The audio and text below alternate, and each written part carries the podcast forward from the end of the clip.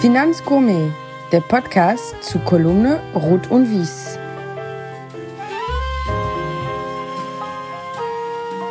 Liebe Finanzgourmets, die letzte Sendung im Jahr 2023.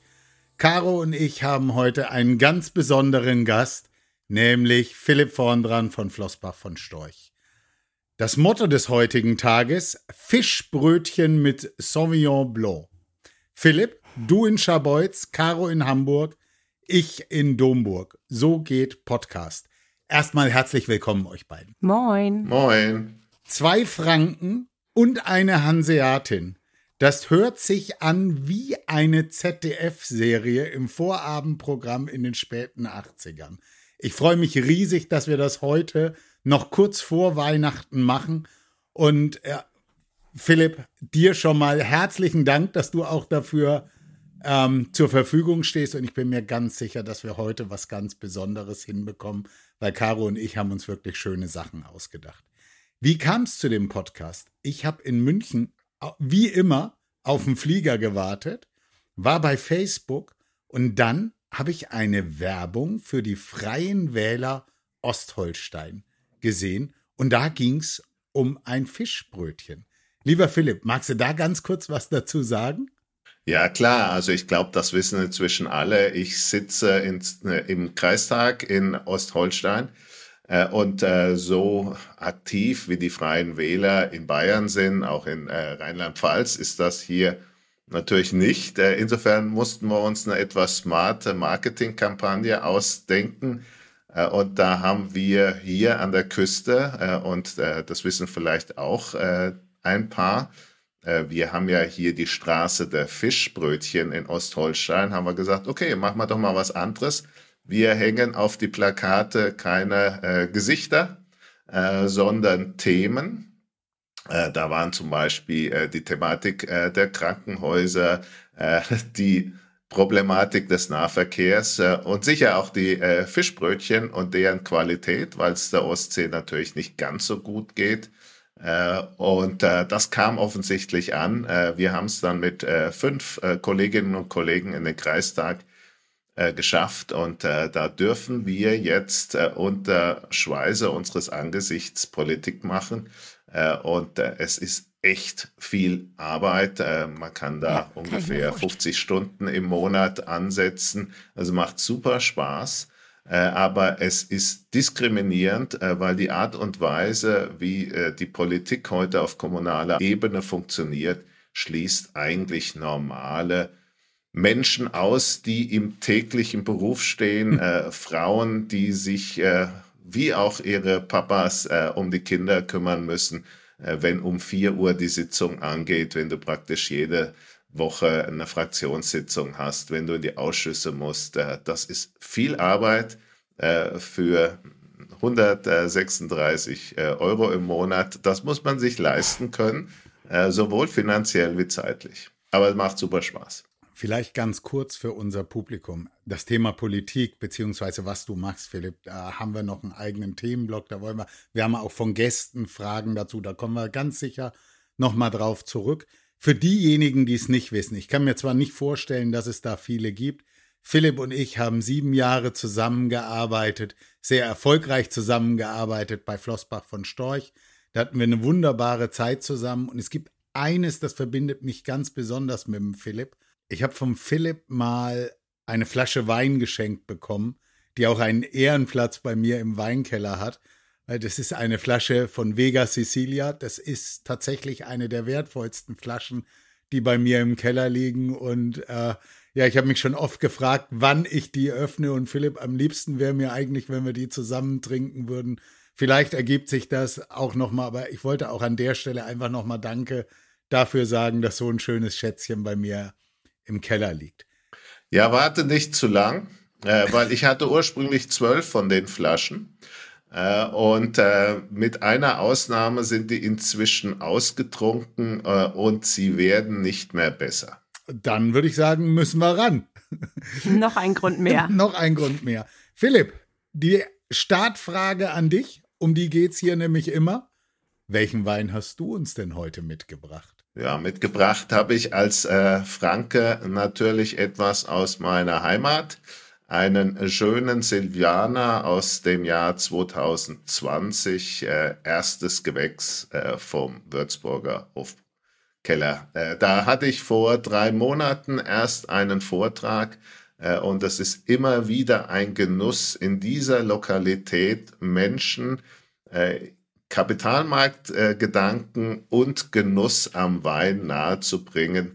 Äh, die Stimmung ist einfach einmalig und äh, man geht beseelt äh, in der Regel raus, äh, weniger wegen der Kapitalmarktgeschichten als wegen zu viel des guten Weines.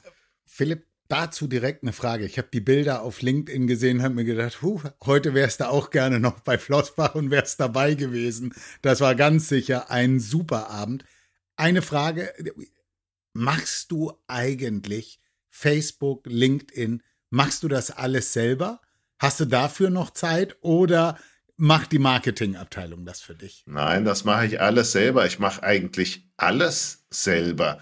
Äh, von den Ideen der Folien, wenn ich sie nicht äh, von meinen Kollegen Stefan Fritz oder Thomas Lehr entwende, äh, bis, äh, bis hin zum äh, Marketingauftritt auf Facebook, äh, LinkedIn, Xing und was es da gibt.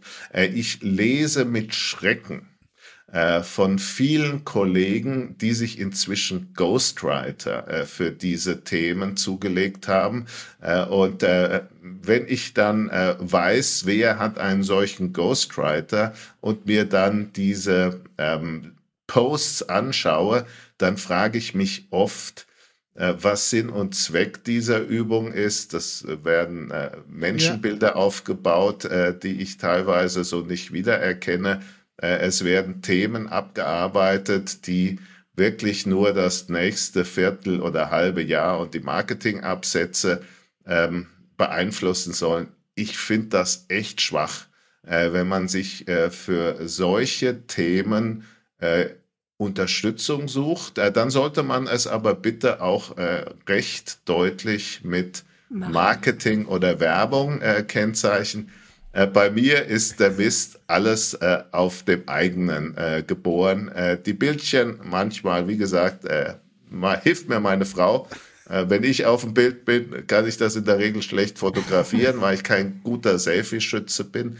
Aber das ist sehr gut. Selbstgemachtes äh, und äh, da wird das auch so bleiben.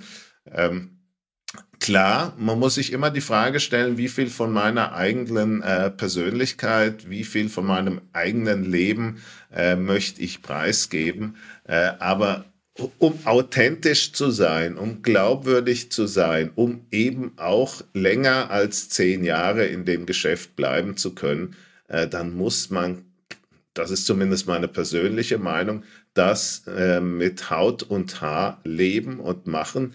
Äh, und so ist jeder Urlaub äh, am Ende des Tages auch eine Research-Tour, bloß dass ich sie nicht beim Finanzamt als solche absetze. Absetzen kann, ja. Du sprichst mir aus dem Herzen, Philipp. Ich, genau so sollte das sein und nur dann ist es auch authentisch. ja, aber die Geschmäcker sind verschieden. Insofern, äh, da gibt es kein richtig und kein falsch. Bei mir ist es jedenfalls so. Philipp, und weil du so aktiv auf Social Media bist, haben wir, die Caro und ich, uns heute auch entschieden, ich glaube, das meiste kenn, kennen unsere Zuhörer über dich und über Flossbach von Storch wissen sowieso alle, was das für ein fantastisches Unternehmen ist. Die Erfolgsgeschichte kennt jeder. Deswegen, ich habe das vorhin schon mal gesagt, werden wir das heute ein bisschen anders machen. Wir fangen jetzt an mit den Märkten, weil das natürlich was ist, was die Zuhörer von dir immer hören wollen. Wir werden dich nicht fragen, wo steht der DAX Ende 24? Ähm, aber die Caro hat. So viel hast du bei uns gelernt. das habe ich gelernt. Es ist was hängen geblieben. Es ist was hängen geblieben. Die Frage machen wir nicht. Aber, und deswegen, ich mache die Startfrage und dann gebe ich von ab an die Frau vom Fach, die mit dir über die Märkte äh, sprechen wird. Philipp, meine Startfrage.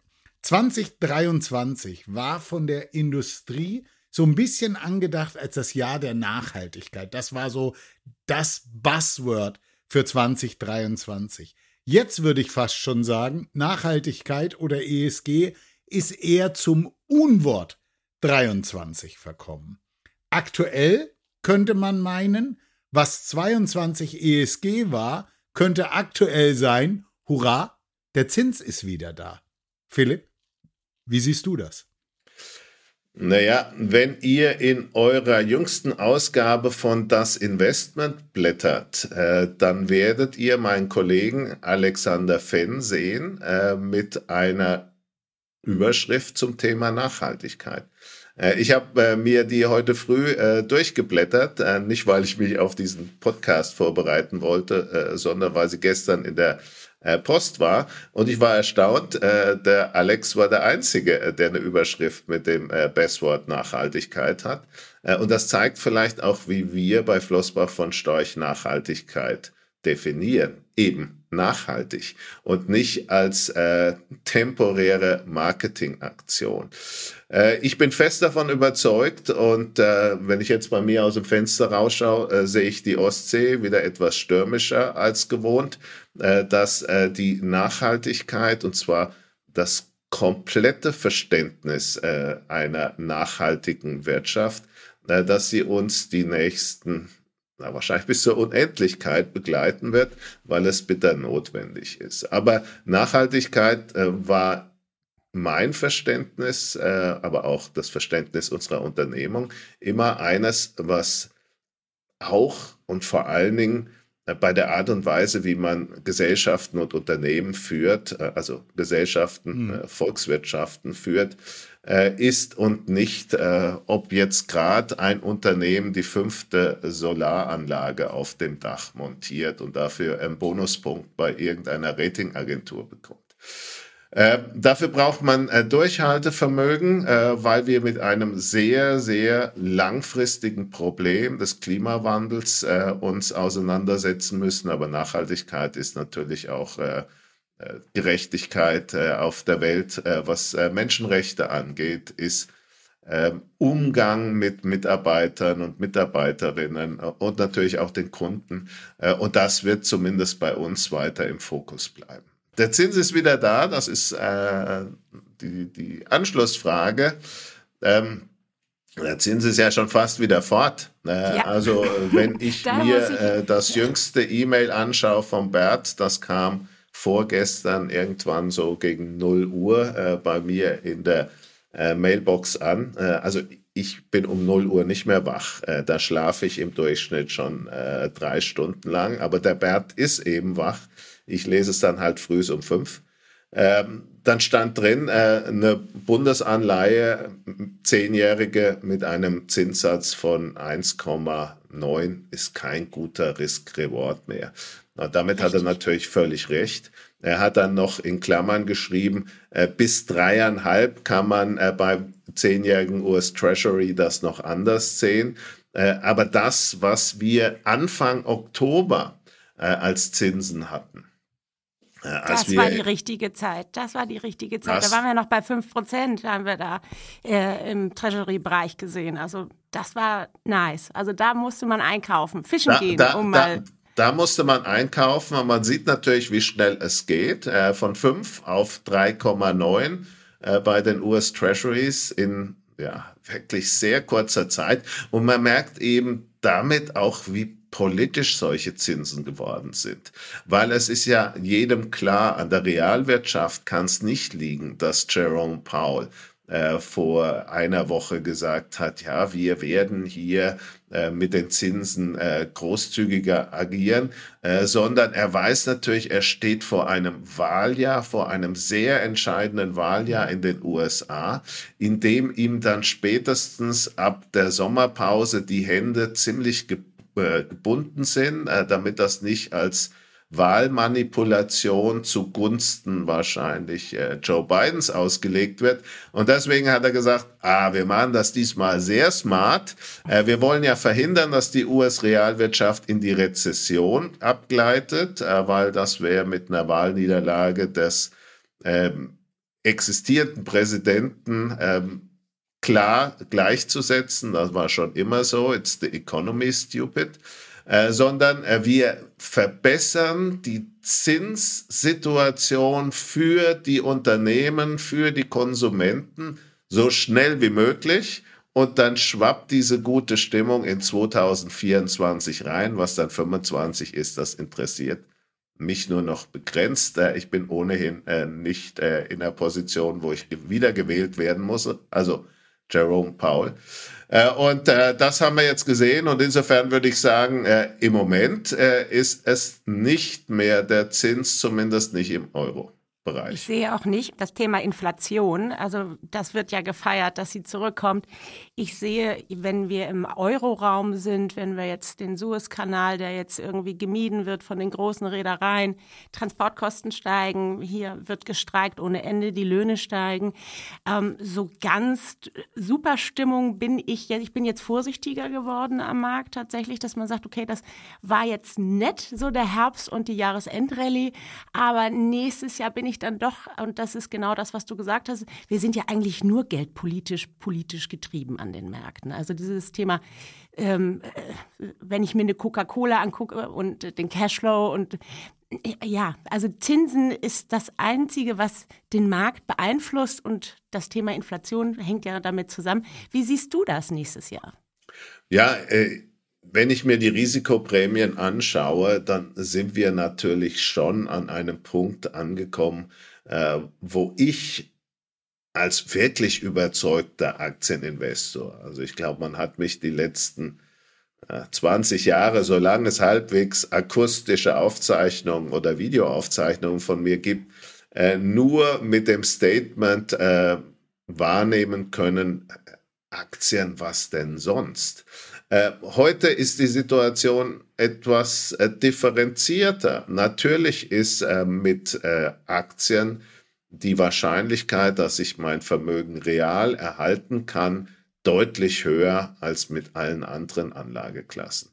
Aber es ist nicht mehr so eindeutig, äh, wie das vor drei oder vier Jahren noch der Fall gewesen ist. Und insofern kann ich keinen verteufeln, der sagt, na ja, also mit 50 Prozent Aktien und 50 Prozent anderen, äh, teilweise zinstragenden, logischerweise auch etwas kürzer laufenden äh, Investments, äh, versuche ich mein Glück. Ähm, das wäre für die meisten Deutschen immer noch eine Harakiri-aggressive Anlagepolitik.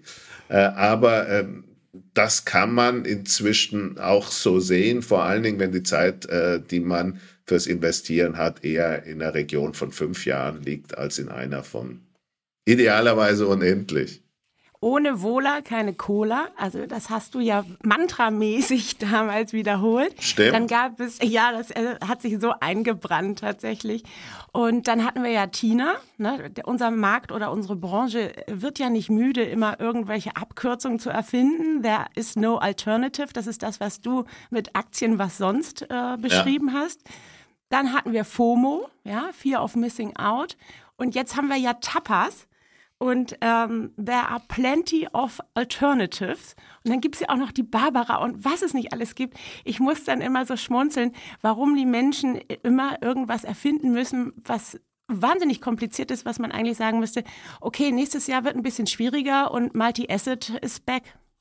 Fertig. Äh, genauso ist es. Und das Spannende ist ja, wenn du so die Marketingpläne anschaust der meisten äh, großen Häuser, äh, dann bewegen die sich ja gerade gerade vom Multi-Asset weg. Das zeigt natürlich auch, ähm, wie ja, sehr lange, formulieren wir es mal äh, diplomatisch, sehr lange im Voraus man äh, solche Sales-Themen plant in großen Organisationen äh, und äh, das dann halt schon neun oder zwölf Monate äh, ziemlichen Unterschied machen können. Äh, und ich befürchte, es wird äh, in den nächsten zwölf Monaten eher das äh, wieder auf den sogenannten Buffets der großen Vertriebsstrukturen stehen, was eigentlich nicht in die Landschaft passt. Und ich muss gestehen, all die Abkürzungen mit Ausnahme der Tina, die kannte ich aber schon vor paar Jahrzehnten aus einem anderen Grund.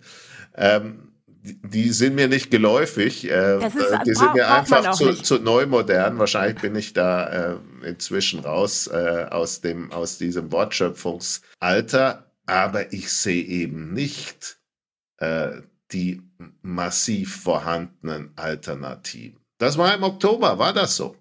Äh, da, da, da hattest du italienische Staatsanleihen, da hattest du die zehnjährigen US-Treasuries, äh, da hattest du auch die, den Bund fast mal bei drei. Da konntest du 100-jährige Österreicher und, und ja. Nordrhein-Westfalen-Anleihen kaufen, wenn du Spaß hattest und Mut. Äh, ich habe es nicht gemacht, äh, aber äh, hättest du machen können.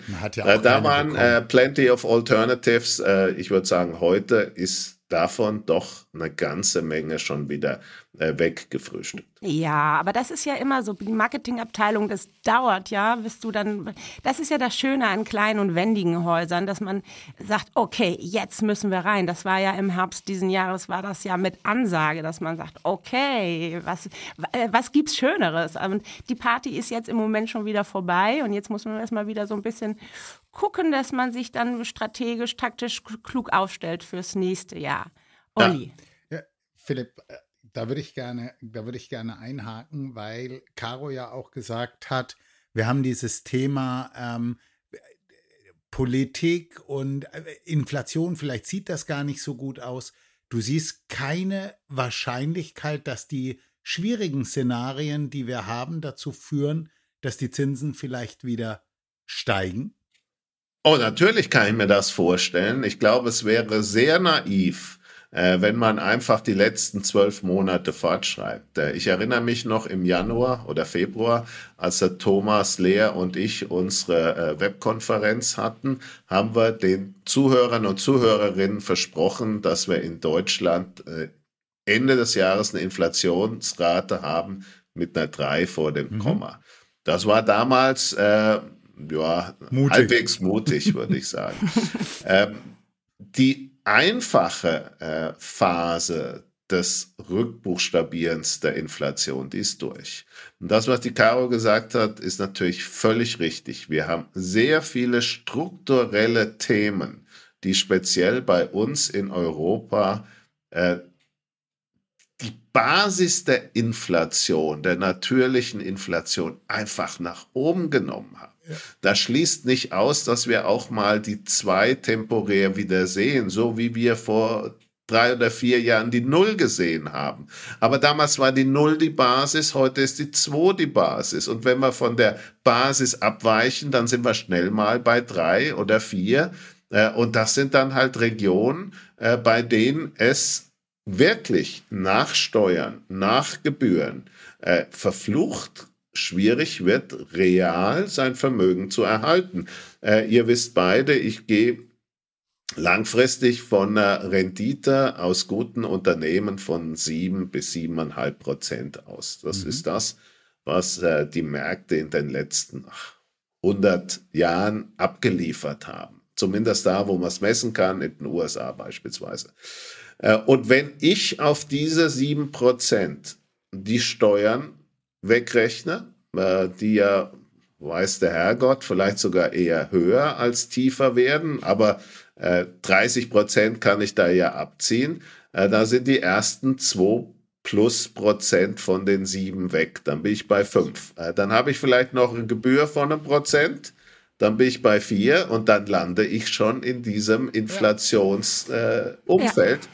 Das ist selbstverständlich bei den Anleihen genauso und wahrscheinlich noch drastischer, weil wenn ich äh, drei Prozent habe für die Bundesanleihe und ziehe da 30 Prozent ab, äh, dann bin ich knapp über zwei. Äh, die Bondfonds sind nicht so viel äh, günstiger wie die Aktienfonds. Stimmt. Dann da habe ich null Chance. Das können, das können taktisch, so wie Caro das gesagt hat, im Oktober ganz coole Calls sein und dann kann man wirklich richtig Geld verdienen. Wenn ich mir anschaue, wie äh, dem Frank sein äh, Bond Opportunity gelaufen ist in der Zeit, äh, der steht jetzt fast bei 8%, äh, muss ich also hinterm Aktienfonds oder nicht vielen verstecken. Mischfonds nicht verstecken, äh, dann ist das eine, eine coole Sache und das ist natürlich auch essentiell wichtig für kurzfristiger denkende Menschen, für institutionelle und inzwischen auch wieder für solche, die sagen, ich brauche eine gewisse Diversifikationsmöglichkeit. Äh, äh, aber der, der wirklich ganz lang äh, mit einem Inflationsbild operiert, äh, wie es Caro angezeichnet hat und wie ich es mir durchaus auch vorstellen kann, also irgendwo um die 3 plus, äh, der wird halt äh, beim aktuellen äh, Zinsniveau ähm, sehr viel Glück brauchen, um real sein Vermögen zu erhalten und die Steuer eben nicht vergessen. Ich finde das immer äh, sehr absurd, äh, wie man dann hergeht und sagt, ja, also äh, ich habe hier eine Realrendite von einem Prozent und dann sagt, ja, aber die Steuern, äh, wo, wo, sind die? Wo sind die? Äh, ja, und die für mich weg. zumindest sind die verflucht relevant. Äh, also äh, das ist natürlich vielleicht ein Luxusproblem, dass ich Steuern zahlen muss. Andere in Deutschland äh, haben äh, diese, diese Thematik schon längst äh, beiseite gelegt und äh, machen sich eher über den Bezug vom Bürgergeld äh, ihre Gedanken. Aber ich äh, zahle Steuern, ich zahle sie übrigens auch gern. Ich zahle auch noch Kirchensteuer, auch wenn mir mein Steuerberater regelmäßig rät, äh, da doch äh, von Abstand zu nehmen, weil das für mich eine ein sehr effiziente Art und Weise äh, der, der Spendenverteilung äh, ist. Aber äh, die Steuer sollte man bei solchen Kalkulationen nicht vergessen. Wir haben ja auch noch hm, von der Politik getriebene Sachen, die ja auch nochmal die Preise nach oben ziehen. Thema, wo wir bei Steuern sind, Thema Mehrwertsteuer kommt ja auf ab 1.1. dann ja auch viele Teile wieder zurück, die wir ja schon wieder vergessen haben. CO2-Abgabe, Maut steigt, was weiß ich. Also das, dass wir da mit dem Thema Inflation, da bin ich ganz bei dir.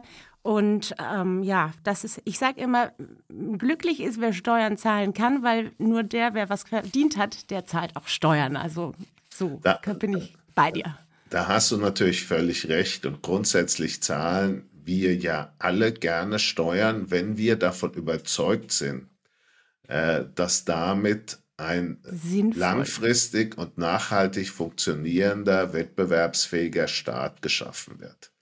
Das wäre toll. Ja. Das nehme ich auf meine Weihnachtswunschliste oder für die guten Wünsche fürs neue Jahr. Ja, äh, da sind wir nämlich leider Gottes ein bisschen äh, entfernt und äh, mich erschreckt regelmäßig, mit welcher Leichtfertigkeit aus jeder Ecke des politischen Spektrums neue Ausgabenwünsche kommen, äh, die einfach durch äh, die, die Wettbewerbsfähigkeit und unser nachhaltiges Steuersubstrat hinten und vorne nicht finanziert werden können.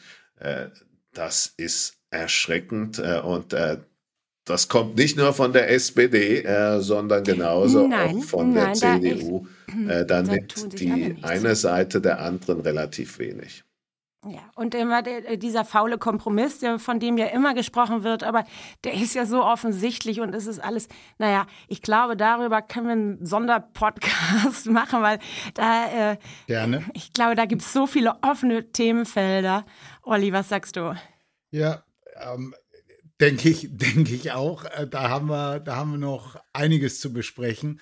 Ja, wir machen das, wir machen das mal ganz einfach. Äh, der Olli streicht so manche äh, Reise nach Domburg äh, und geht äh, anstatt dessen in die Politik, egal für welche äh, politische Couleur, und ähm, kann dann in Zukunft auch mitreden und verbessern. Philipp, dann wäre mein erster Vorschlag, den ich mache, nachdem uns die hiesige oder jetzige Regierung das Bürgergeld aufgeheizt hat, ich wäre dann für den Bürgerzins. Ja, das, äh, der Bürgerzins äh, sieht äh, folgendermaßen aus, äh, dass äh, ein äh, Ertrag aus einem Privatvermögen, der die Höhe der Inflation nicht übersteigt, steuerfrei ist und alles, was drüber hinausgeht, dann besteuert wird. Äh, weil damit ist sichergestellt, dass wir zumindest mal hier keine kalte Enteignung bekommen über die Inflation, weil unsere Kapitalertragssteuern äh, sind völlig unabhängig von der Inflationsrate. Äh, es kann also durchaus sein, dass ich durch meine Geldanlage, ob obwohl ich eine positive Rendite bekomme, mich entreichere und da der Staat dann ja, auch nicht. noch reinsteuert. Das ist natürlich absolut hanebüchenes Zeug.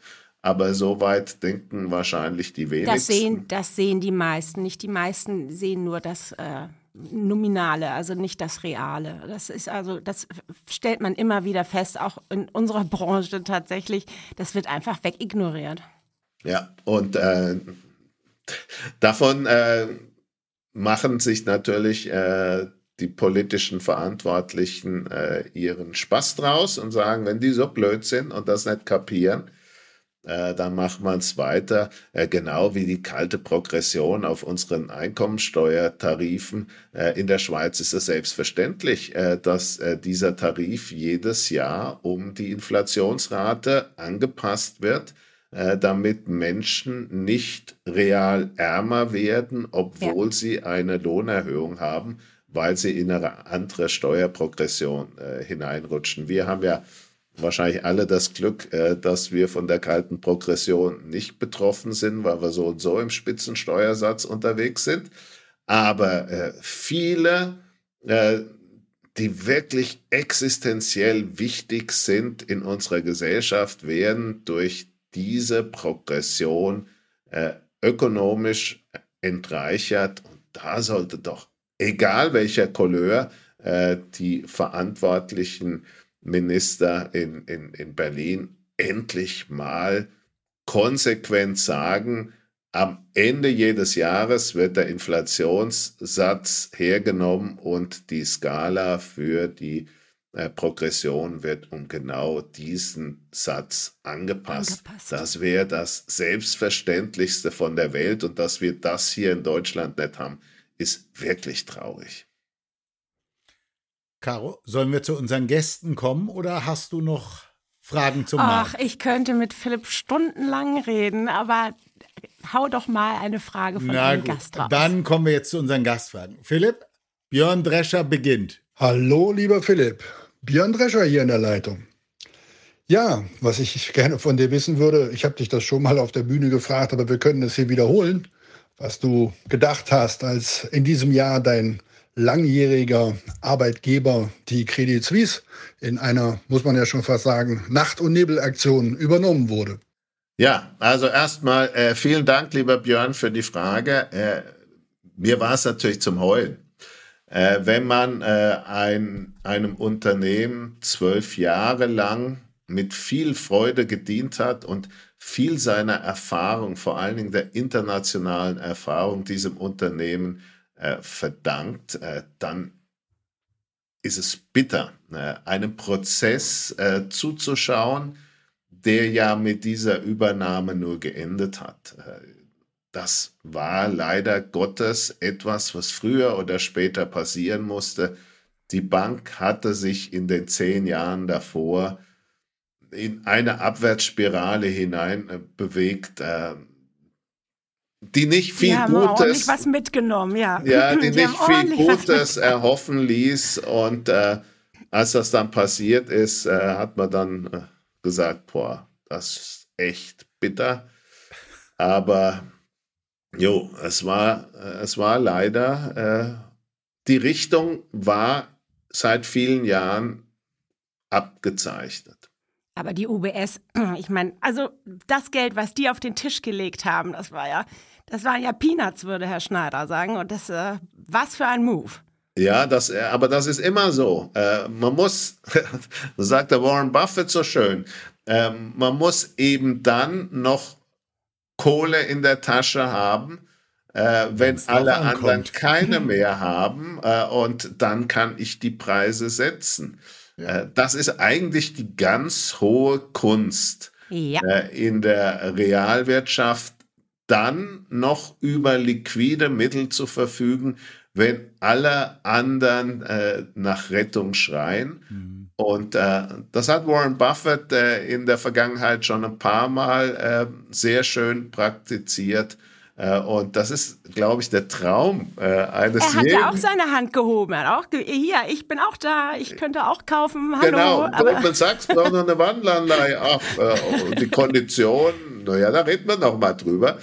Nein, das ist der Traum, glaube ich, jedes ähm, Kapitalmarktteilnehmers, dass man mal genau an dem Punkt kommt, äh, wo man aus Glück oder aus Verstand äh, die Mittel hat, die alle anderen nicht mehr haben und dann die Schätzchen für Peanuts zusammenkaufen. Und das konnte die UBS, äh, weil die UBS eben im Gegensatz zur Credit Suisse in den letzten 15 Jahren ganz ordentlich gewirtschaftet hat. Äh, da ist unser neuer Kollege Axel Weber sicher nicht ganz schuldlos dran. Philipp, dann kommt jetzt eine ganz super aktuelle Frage, wo ich wirklich gespannt bin, wie du das beantwortest, vom Peter Ehlers. Lieber Philipp, hier ist Peter. Meine Frage an dich wäre, wenn morgen die KI alle Kapitalmarktstrategen arbeitslos machen würde und ersetzen würde, ähm, worauf würdest du umschulen? Was wäre dein neuer Traumjob, wenn deine jetzige Rolle wegfallen würde? Viel Spaß damit. Bis dann. Ja, lieber Peter, das ist, äh, das ist schön. Äh, gute Frage. Äh, und äh, ich kann da eine äh, Thematik vorweggreifen. Ich werde ab 1.1. nicht mehr Kapitalmarktstratege sein, äh, sondern nur noch Philipp vorn dran für Flossbach von Storch. weil ich behaupte, das, was ich in den letzten Jahren gemacht habe, war für viele eigentlich schon viel zu weit weg vom Kapitalmarkt. Und der Kapitalmarktstratege, ich habe ja den Begriff in Deutschland geprägt, also als ich zu Flossbach äh, von Storch gekommen bin, war ich Investment Strategist und dann habe ich mit Kurt und wow. äh, zusammengesessen und habe gesagt, hey, äh, wir müssen das irgendwie ins Deutsche bringen. Ähm, und wir haben dann den Kapitalmarktstrategen äh, aus der Taufe gehoben, äh, von dem wir am Anfang noch nicht immer wussten, wie wir den richtig schreiben. Schreiben wir das in einem Wort, schreiben wir das mit ja. Bindestrich. Äh, wir haben uns dann, ich glaube, nach zwölf Monaten auf in einem Wort äh, geeinigt und das ist ja einfach nur lustig wie viel Unternehmen in Deutschland jetzt plötzlich Kapitalmarktstrategen haben äh, und ein so verflucht sperriges Wort verwenden, äh, um ihre Kompetenz äh, zu äh, beschreiben. Nee, ich äh, habe mit Kurt und mit Bert vor einem Vierteljahr gesprochen und habe gesagt, nee, ich möchte eigentlich kein Kapitalmarktstratege mehr sein, sondern ich bin der Philipp Vorn dran, der über äh, Kapitalmärkte nachdenkt, äh, der in der Welt rumreist. Ähm, das ist viel mehr oder auch viel weniger als Kapitalmarktstratege. Äh, und äh, da reicht einfach äh, die äh, Philipp Vorntran Bezeichnung plus Flossbach von Storch. Und wenn er wollt, könnt ihr da noch Partner dahinter schreiben und fertig ist es. Insofern, lieber Peter, äh, habe ich äh, deine Gedanken zur künstlichen Intelligenz äh, schon antizipiert und umgesetzt. Philipp, da möchte ich direkt einhaken, weil ich das super spannend finde. Als ich ich bei Flossbach gegangen bin, haben mich so viele gefragt, was ist äh, der Grund des Erfolges im Vertrieb gewesen? Und einer meiner Highlights war immer das Thema der Kapitalmarktstratege, der da hieß Thomas Lehr und Philipp vorn dran. Und dann haben alle gesagt, ja, aber das können wir doch auch kopieren. Dann habe ich gesagt, nee, es geht nicht darum, auch einen Kapitalmarktstrategen zu haben, sondern es geht darum, das, was die beiden immer erzählen und was das Team um Stefan Fritz gebaut hat, ja, das ist was ganz anderes als das, was äh, aus den großen Türmen herauskommt, weil ihr habt ja immer die Geschichte und das ist für mich Teil dieser absoluten Erfolgsstory. Ihr habt den Leuten Sachen ins Ohr gelegt, was sie auch verstanden haben. Deswegen finde ich das total spannend, wenn du sagst, ich will kein äh, Kapitalmarktstratege mehr sein. Ich bin jetzt gespannt, ob dann in den großen Türmen in Zukunft die Position, wir haben jetzt einen XY und das ist kein Titel nee, mehr. Nee, nee, die heißen jetzt alle Philipp Die heißen dran. dann alle, wir, wir, haben jetzt auch einen Philipp vorn dran. Genau darauf läuft das nämlich hinaus. Philipp, ja, da, Toller aber Move. das, das ist eben nur die halbe Wahrheit. Klar, es müssen immer welche den Kopf hinhalten. Der mhm. Thomas, der Stefan, der Sven, der Kubi. Äh, aber wir können ja nur Geschichten erzählen, wenn wir in unserem Unternehmen eine wirklich gute Basis für Research haben. Und da ist natürlich der Bert äh, an allererster Stelle zu nennen. Der ist auch um 0 Uhr. Äh, auch um 0 Uhr, äh, da gehört. Das war aber äh, zeitversetzt, Philipp, das muss man doch ehrlicherweise sagen. Der ist doch ganz woanders gerade. Deswegen Nein, das, das, das stimmt schon, dass er im Moment äh, sich eher in äh, amerikanischen Hemisphären aufhält. aber, Olli, der, aber, aber der, der, der, würde, der würde auch äh, aus äh, Köln und Umgebung äh, um 0 Uhr noch ein e- E-Mail schicken. Da gehört ein Thomas Mayer dazu, da gehört ein äh, Axel Weber dazu, da gehört äh, unsere, unsere Fondsmanager dazu, da gehört der Andreas dazu, ähm, der Eiki äh, aus dem Research. Das, wir sind ja nur diejenigen, die das dann versuchen, äh, durch den großen Nürnberger Trichter zu jagen.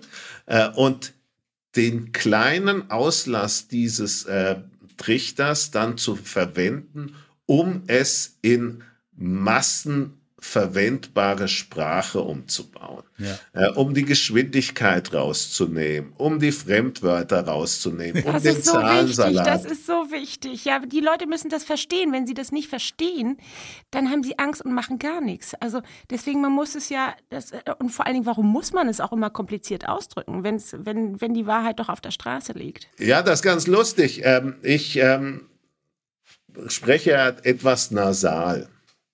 Heute habe ich einen Schnupfen, deswegen ist das besonders ausgeprägt.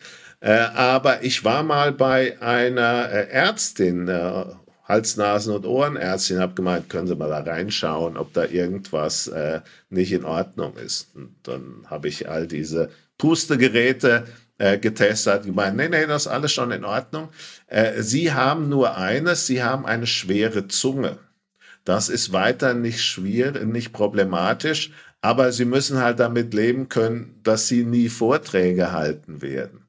Das war also vor fünf Jahren. Da habe ich gesagt, gute, gute Frau, gute Frau, ich halte lieben langen Tag Vorträge, aber vielleicht hat diese schwere Zunge und meine damit verbundene eher etwas langsamere Art und Weise des Redens dazu geführt, dass die Menschen auch zuhören konnten äh, und das äh, äh, aus, aus dem Nachteil im Prinzip ein Vorteil geworden ist. Äh, das äh, mit der schweren Zucker weiß erst seit fünf Jahren, aber offensichtlich funktioniert's. Und ähm, das, das ist, glaube ich, auch eine, eine Gabe oder eben ein Defizit, dass man nicht zu viel erzählt. Und deswegen ist das auch bei solchen Podcasts. Ich äh, bitte ja meine Gegenüber, mir nie vorher zu verraten, was sie vorbereitet haben an Fragen, weil ich der Meinung bin, dass nur wenn man spontan auf eine Frage antwortet, man genug Luft in der Sprache hat, in der man auch noch denken muss. Also wenn ich in der Sekunde null eine Frage bekomme, beginne ich ja in der Sekunde null plus eins mit der Antwort, ohne dass ich überhaupt nachgedacht habe, was Dacht ich jetzt hab, auf ja. die Frage äh, antworten kann. Und insofern ist es eben ein bisschen träger, ein bisschen weniger vollständiger, ein bisschen wenig feingetunt, äh, aber fürs Gehirn äh, der Mehrzahl der Menschen einfach passender. Und dann gibt es natürlich die Brains, die sagen, na, also der, der, der Vortrag, was der erzählt, ist irrelevant. Ist auch okay, weil für die bin ich dann halt zu langsam, zu wenig tief und zu wenig intellektuell. Äh, aber am Ende des Tages muss der Köder bekanntlich den Fisch bringen äh, und nicht äh, dem Angler. Worauf ich ganz, ganz gespannt bin, Philipp, nach dem, was du uns jetzt mit der schweren Zunge erzählt hast, ist, ob ich am Vorkongress die Referenten sehe, bevor sie auf die Bühne gehen. Eins, zwei Gläschen Rotwein. Wir sind ja hier beim Finanzgourmet. Das sollte auf jeden Fall helfen, die Zunge schwerer zu machen. Aber ja, ich meine, es, es gibt Sachen, die dich auszeichnen und wo ich ja auch am Anfang mich immer gefragt habe, woher kommt der Erfolg? Und äh, klare Sprache, klare Message ist sicherlich ein Punkt, äh, der dich auszeichnet. Aber gleiches würde ich über den Thomas sagen. Andere Sprache, weil der kommt ja aus Aachen aber da redet man eh langsamer. Also von da, da passt das alles ganz gut. Gell? Ja, das, das Schöne ist, und ich glaube, das ist auch das Erfolgsrezept unserer Firma dass wir sehr wenig deckungsgleiche Menschen haben. Weder vom Charakter noch von ja, ihrer, ihrem Research-Schwerpunkt. Und wenn ich mir anschaue, äh, unser Vorstand die letzten 15 Jahre, die waren ja so unterschiedlich, wie man nur unterschiedlich sein kann. Und genau deswegen hat das so gut funktioniert. Äh, der, der Bert, über den braucht man nicht sprechen, der, ist, der hat einfach einen Chip im Kopf, äh, den, den gibt's in Europa im Kapitalmarkt vielleicht noch ein oder zweimal. Äh, da kommt keiner ran, äh, den muss man dann manchmal vielleicht in, im Sprachfluss ein bisschen bremsen, äh, aber der, der ist einfach so weit weg äh, von, von seiner Brillanz. Ähm, da, da, muss es einen Gegenpol geben, das ist der Kurt. Äh, das ist derjenige, der dann auch mal die, die Kernearbeit macht. Äh, das ist dann der Wadenbeißer. Das ist der, der auch mal auf den Tisch haut, äh, der dann vielleicht auch mal die unangenehmen Personalentscheidungen trifft, die der Bert vielleicht so nicht treffen würde. Und äh, dann war das der Dirk von Felsen, der uns einfach den Laden zusammengehalten hat, der die, die, die, die Aufgaben äh, auch teilweise auch mit Freude äh, übernommen hat, äh, die äh, wir äh, anderen nicht so gern gemacht haben. Und ich habe den, den Dirk ja noch eingestellt damals als Aufsichtsrat äh, und äh, hatte den ursprünglich für eine andere Aufgabe vorgesehen. War es ein Glück, dass er da nicht so sein Glück gefunden hat und sich dann im anderen Bereich wirklich als Juwel dargestellt hat. Also das ist etwas, da muss man wirklich immer wieder den Hut ziehen. Ja, bevor wir zu den nächsten Fragen kommen, ähm, ich habe das live erlebt und äh, ich glaube, keiner kann das besser bestätigen, äh, was du in, in allen Facetten gerade gerade beschrieben hast. Und äh, eigentlich ist das hier auch wirklich ein schöner Punkt, äh, das nochmal aufzugreifen, so wie du das gerade gesagt hast. Das war unglaublich wertvoll, was Dirk von Felsen für dieses Unternehmen in seiner Funktion alles gemacht hat. Er war sicherlich nicht mein, mein bequemster Chef, den ich hatte. Äh, mit dem konnte man sich super reiben.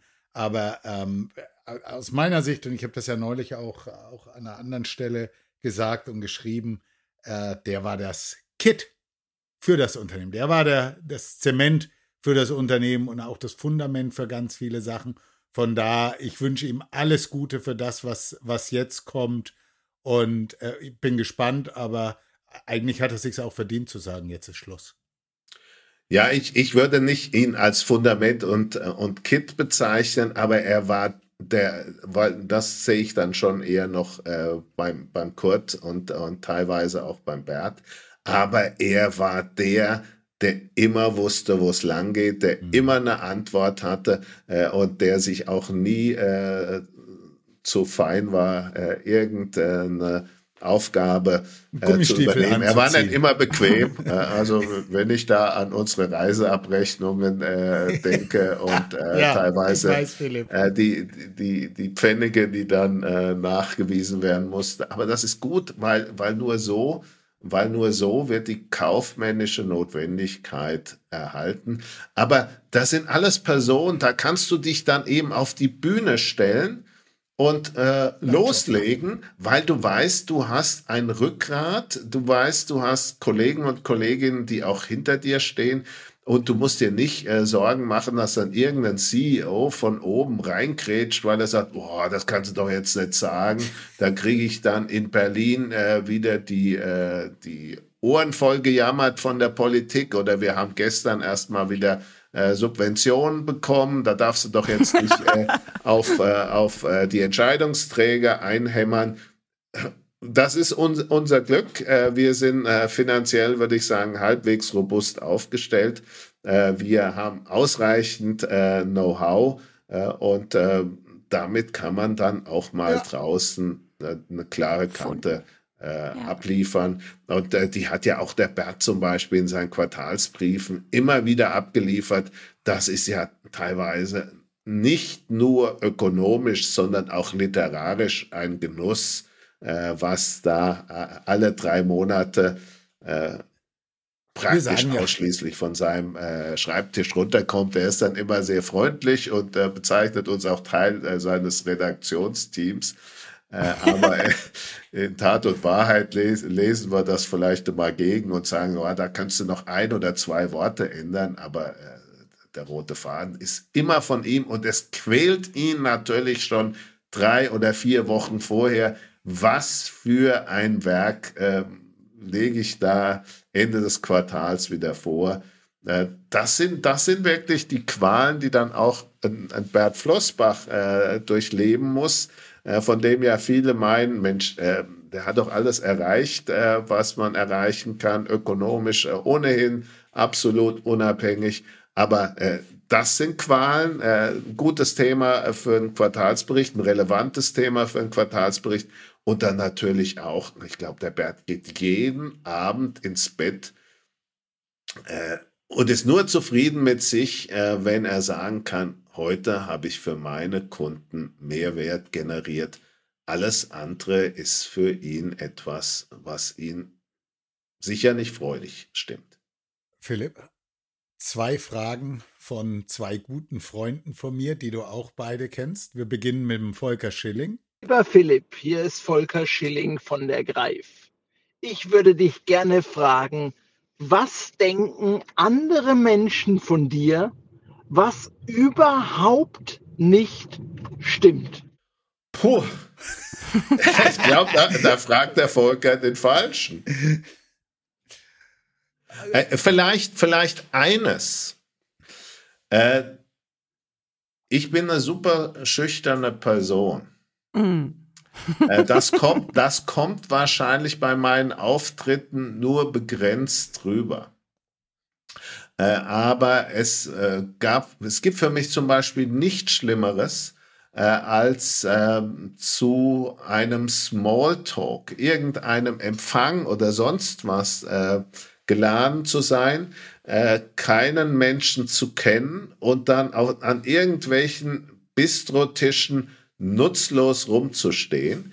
Äh, da gibt es andere, die quasseln dann jeden an und äh, sind nach fünf Minuten mit dem halben Raum per Du.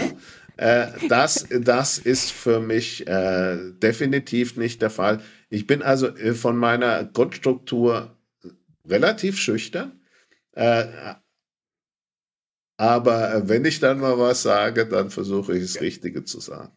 Caro, ich habe deinen Einwurf sehr wohl gehört. Da muss ich aber jetzt auch zu Philips Ehrenrettung sagen. Das ist für dich wahrscheinlich auch leichter, weil wenn ihr beide auf einer eben beschriebenen Veranstaltung seid, könnte ich mir vorstellen, dass einfach die, die Natur dafür sorgt, dass eher du angesprochen wirst als der Philipp. Das heißt, der Philipp ist ja immer in der Situation, ansprechen zu müssen. Und Philipp, das finde ich wirklich, äh, das finde ich eine richtig, richtig gute Antwort, weil das würde mir auch niemand glauben. Ich bin Vertriebsleiter, aber ich würde mich selber definitiv auch eher als schüchtern bezeichnen. Genau das, was du gerade beschrieben hast, liegt mir eigentlich überhaupt nicht. Da irgendwo dann mich, ich will nicht anbiedern, aber den Schritt zu machen, da auf Leute zugehen. Ich mag es schon gern, wenn ich die Leute kenne, die irgendwo sind. Äh, verstehe ich voll und ganz. Aber die Caro, ein ganz neues Bild die von Caro, euch beiden. ganz anders. Die Caro, die schickst du irgendwo hin und dann ja. so, auf geht's. ja. Ich kenne bis zum Kellner, du kennst dann alle. Philipp, Heiko ja. Böhmer, Heiko Böhmer von Shareholder Value. Lieber Philipp, hier ist Heiko Böhmer von Shareholder Value Management.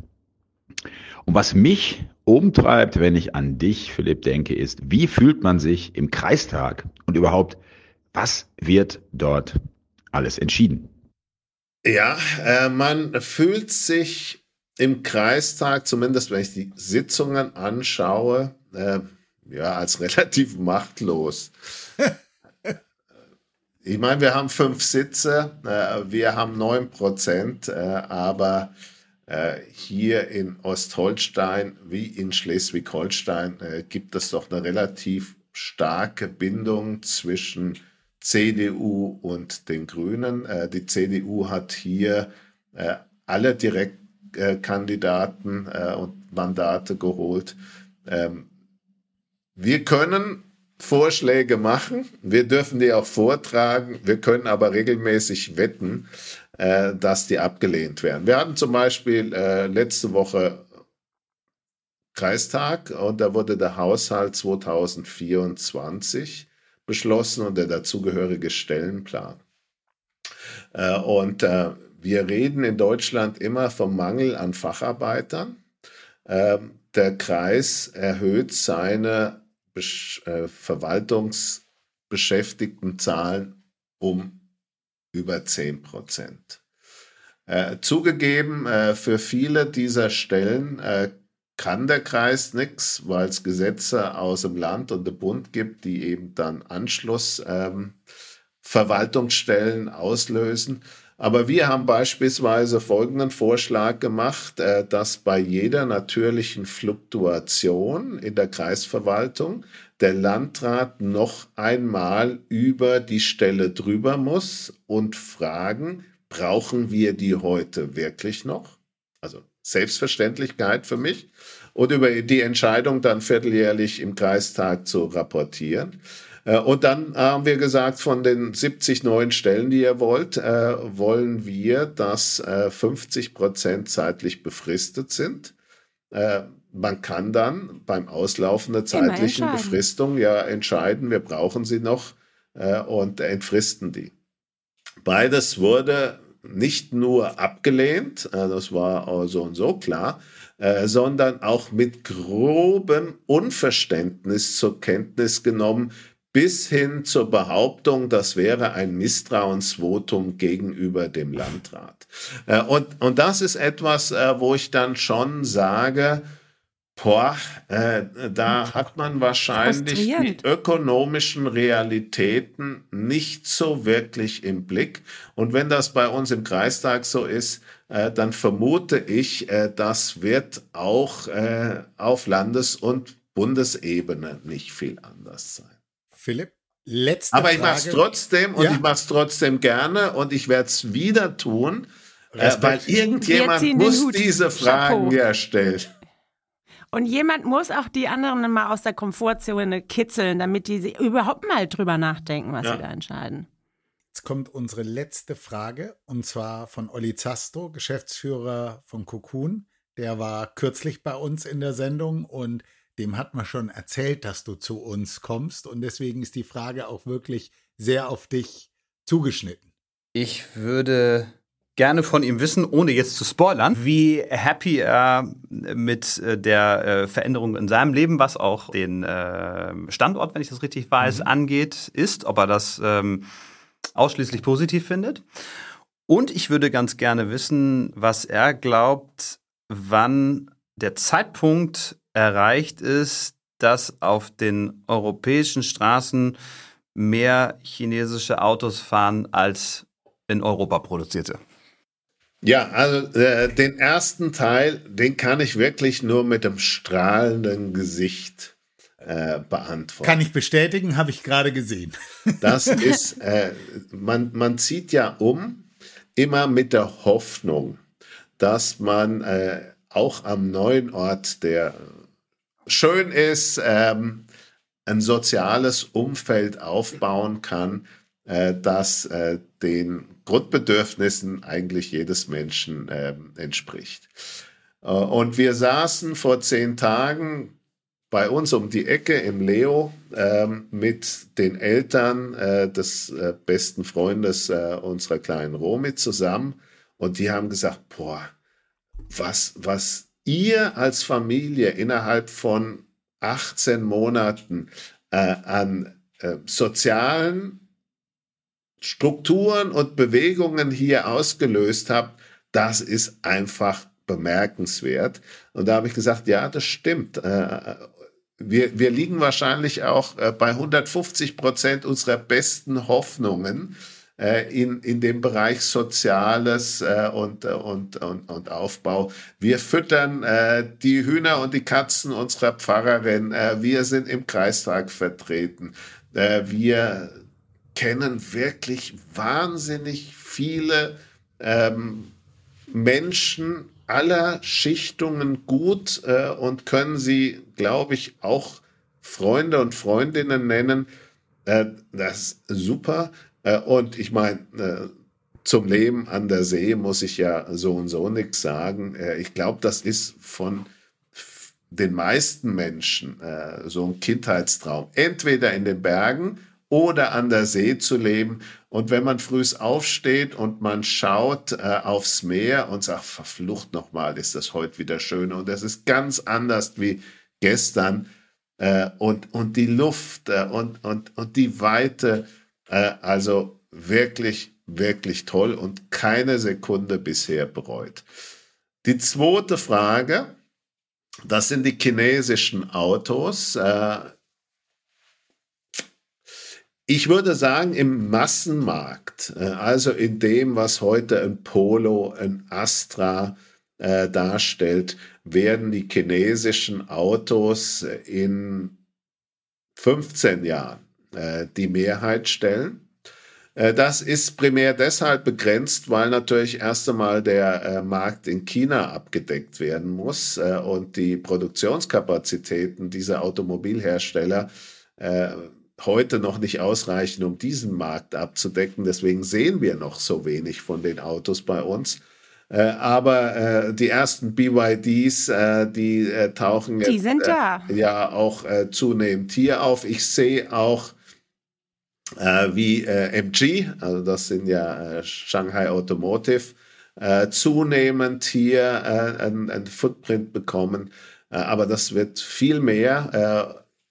ich bin davon überzeugt, dass wir deutsche Automobilhersteller im Premiummarkt noch lange Zeit mithalten können. aber das Massengeschäft, das kann ich mir nicht vorstellen, äh, dass das noch über 15 Jahre hinweg in äh, europäischer Hand äh, sein wird. Äh, da haben natürlich die, die Franzosen, die Italiener viel mehr zu verlieren als wir. Äh, weil wo ist das Premium-Segment von der Fiat? Wo ist das Premium-Segment äh, von Renault? Äh, die haben da eben überhaupt nichts zu bieten. Da fallen mir gleich ganz viele Modelle ein. ja, aber so richtig wahrgenommen äh, als, als Luxusbrand äh, werden sie nicht, meiner Meinung nach auch nicht ganz äh, zu Unrecht. Aber äh, Ferrari zeigt ja, dass man auch äh, an einem vermeintlich suboptimalen ökonomischen Standort gute und nachgefragte Produkte äh, bauen kann. Philipp, dann kommen wir jetzt ganz kurz zur Gourmet-Ecke und dann würde ich den Vorschlag machen, wir machen Stopp, machen einen Zweiteiler daraus, weil wir haben tatsächlich schon eine Stunde und in der zweiten Folge machen wir dann den privaten Philipp, weil da haben wir ganz irre Fragen für dich zusammengebastelt. Ach du ähm, liebe Güte. ja, warte mal ab. Philipp, die Gourmet-Ecke können wir auch ganz, ganz schnell machen. Wo geht Philipp und Familie gerne essen an der Ostsee? Oh, da gibt es eine ganze Menge Ecken. Äh, beispielsweise gibt es in Heiligendamm im Rondell einen wunderbaren Backfisch aus dem Bierteig äh, rausgebacken. Äh, da gehen wir äh, sehr gerne hin. Äh, wir gehen äh, sehr gerne ins Restaurant Butz in einem kleinen Ortsteil von äh, äh, Shanghai, hätte ich jetzt fast gesagt, Jaboiz. da kommen wir gleich zu. Äh, von Jaboiz, äh, da gibt's wirklich sehr, sehr leckeres Essen in, in einer wahnsinnig gemütlichen äh, Atmosphäre. Wir gehen ins Herzbergs. Äh, wenn wir mal einen tollen Tag haben und wollen die Aussicht genießen, gehen wir ins Ruf ins kleine Steakhouse. Wir fahren nach Travemünde. Da, es gibt so viel. Eines muss man aber, glaube ich, akzeptieren, äh, wenn man hier oben ist, einen wirklich guten Italiener, nach dem muss man suchen. In Travemünde gibt es da was, äh, sicher auch in Lübeck, aber hier, äh, wo die Italiener um die Ecke, die äh, kochen meiner Meinung nach ein bisschen wenig mit Knoblauch. Okay. Philipp, was waren dieses oder was war dieses Jahr das verrückteste Speiseerlebnis auf einer deiner vielen Reisen? Boah, ich glaube, ich war mit, mit, der, mit der chinesischen äh, Filmcrew im McDonalds äh, in Anting. okay. Und dann. Das, das, ist, das ist nicht, das ist ich, nicht so meine Ecke. Äh, ich bin kein Burger-Fan. Ja. Äh, und zwar nicht nur bei McDonalds, sondern äh, da gibt es ja auch äh, inzwischen eine ganze Menge andere Häuser, die sich mit Burger ähm, und ausgesprochenen Burger äh, rühmen. Ich frage mich immer, warum man gutes Rindfleisch äh, kaputt machen muss. äh, das ist als ganzes Stück doch viel äh, besser zu genießen. Philipp, da würde ich dir jetzt widersprechen, weil ein Tatar kann was ganz Hervorragendes sein. Ja, kann, muss, aber äh, das ist halt auch Geschmackssache. Äh, meine Frau liebt auch einen Mettigel und ja, kann den auch ja. zum Frühstück essen. Äh, da ähm, verschwinde ich aber aus dem Zimmer. Äh, Habe ich gerade an deinem Gesicht gesehen. also das ist, das hat natürlich vielleicht auch etwas äh, mit der regionalen Herkunft zu tun. Ähm, Tata, ja, aber einmal im Jahr ist okay in, in einem äh, ordentlichen Restaurant, aber würde ich mir wahrscheinlich nie äh, von der Karte bestellen. Okay. Aber ich finde das Bild so süß, wenn man sich vorstellt, wie du in China bei McDonald's stehst und alles wuselt um dich rum. Das ist, finde ich, großartig. Das werde ich, das Bild nehme ich auf jeden Fall mit. Also wuselig war das gar nicht. Also, so habe äh, ich mir es vorgestellt. Nee, nee. Es ging eher ums Geschmackserlebnis, weil in China gibt es sehr leckeres Essen und wenn man da aus äh, der Not heraus äh, zum McDonald's muss, äh, dann ist das schon ähm, schwierig. Ich finde das ja auch so schön. In China werden ja auch alle Gerichte auf den, auf den Tisch gestellt und jeder nimmt von allem. Und ist das ja auch ein ganz anderes Erlebnis, als wenn jeder seinen Nudelteller hier bestellt. Das ist so, das ist so. Oh, kann ich nur sagen, ich esse eigentlich auch immer von allem, was auf In jedem steckt ein kleiner Chinese. genau. Philipp, letzte Frage. Wo hast du dieses Jahr dein schönstes Weinerlebnis gehabt? Ah, das, ah ja, das war im Barossa Valley in Australien. Wir mussten austrinken, weil wir ja logischerweise von dort nichts mitnehmen äh, konnten mhm. mit dem Flieger äh, und der Transport einfach so prohibitiv äh, teuer gewesen wäre. Ja. Ich bin immer noch Franke äh, und achte auf äh, Euro und Cent. Sehr äh, gut. Und äh, da haben wir dann wirklich sehr viele, sehr schöne Weine getrunken. Aber, das ist das Aber am Barossa Welle, es wird wunderbarer Wein da an, gebaut, aber es hat null Flair. Mhm. Wenn wir an den Rheingau denken, wenn wir an den Elsass denken, äh, wenn wir ans Piemont denken, dann ist äh, Wein ein Teil des Genusses. Äh, in Barossa Valley ist es nahezu alles. Ja, liebe Finanzgourmets, dann würde ich sagen, wir machen jetzt hier Pause und treffen uns für einen für einen zweiten Teil, in dem es dann um Philipp ganz privat gehen wird. Philipp Kau, herzlichen Dank für den ersten Teil. Ich glaube, ich bin mir sehr sicher, dass wir wirklich spannende Themen abgehandelt haben, dass das auch für unser Publikum spannend ist. Und ähm, ja, Philipp, im zweiten Teil, ich habe ja vorhin gesagt, jeder weiß so viel über dich oder glaubt dich zu kennen. Ähm, Caro und ich haben eine Batterie an Fragen, mit denen wir versuchen werden, ganz Neues herauszufiltern. Und da bin ich sehr gespannt, was da dann an Antworten kommt. Herzlichen ja, bin Dank. ich auch gespannt, äh, ob ich mich halbwegs kenne. Das wird groß famos.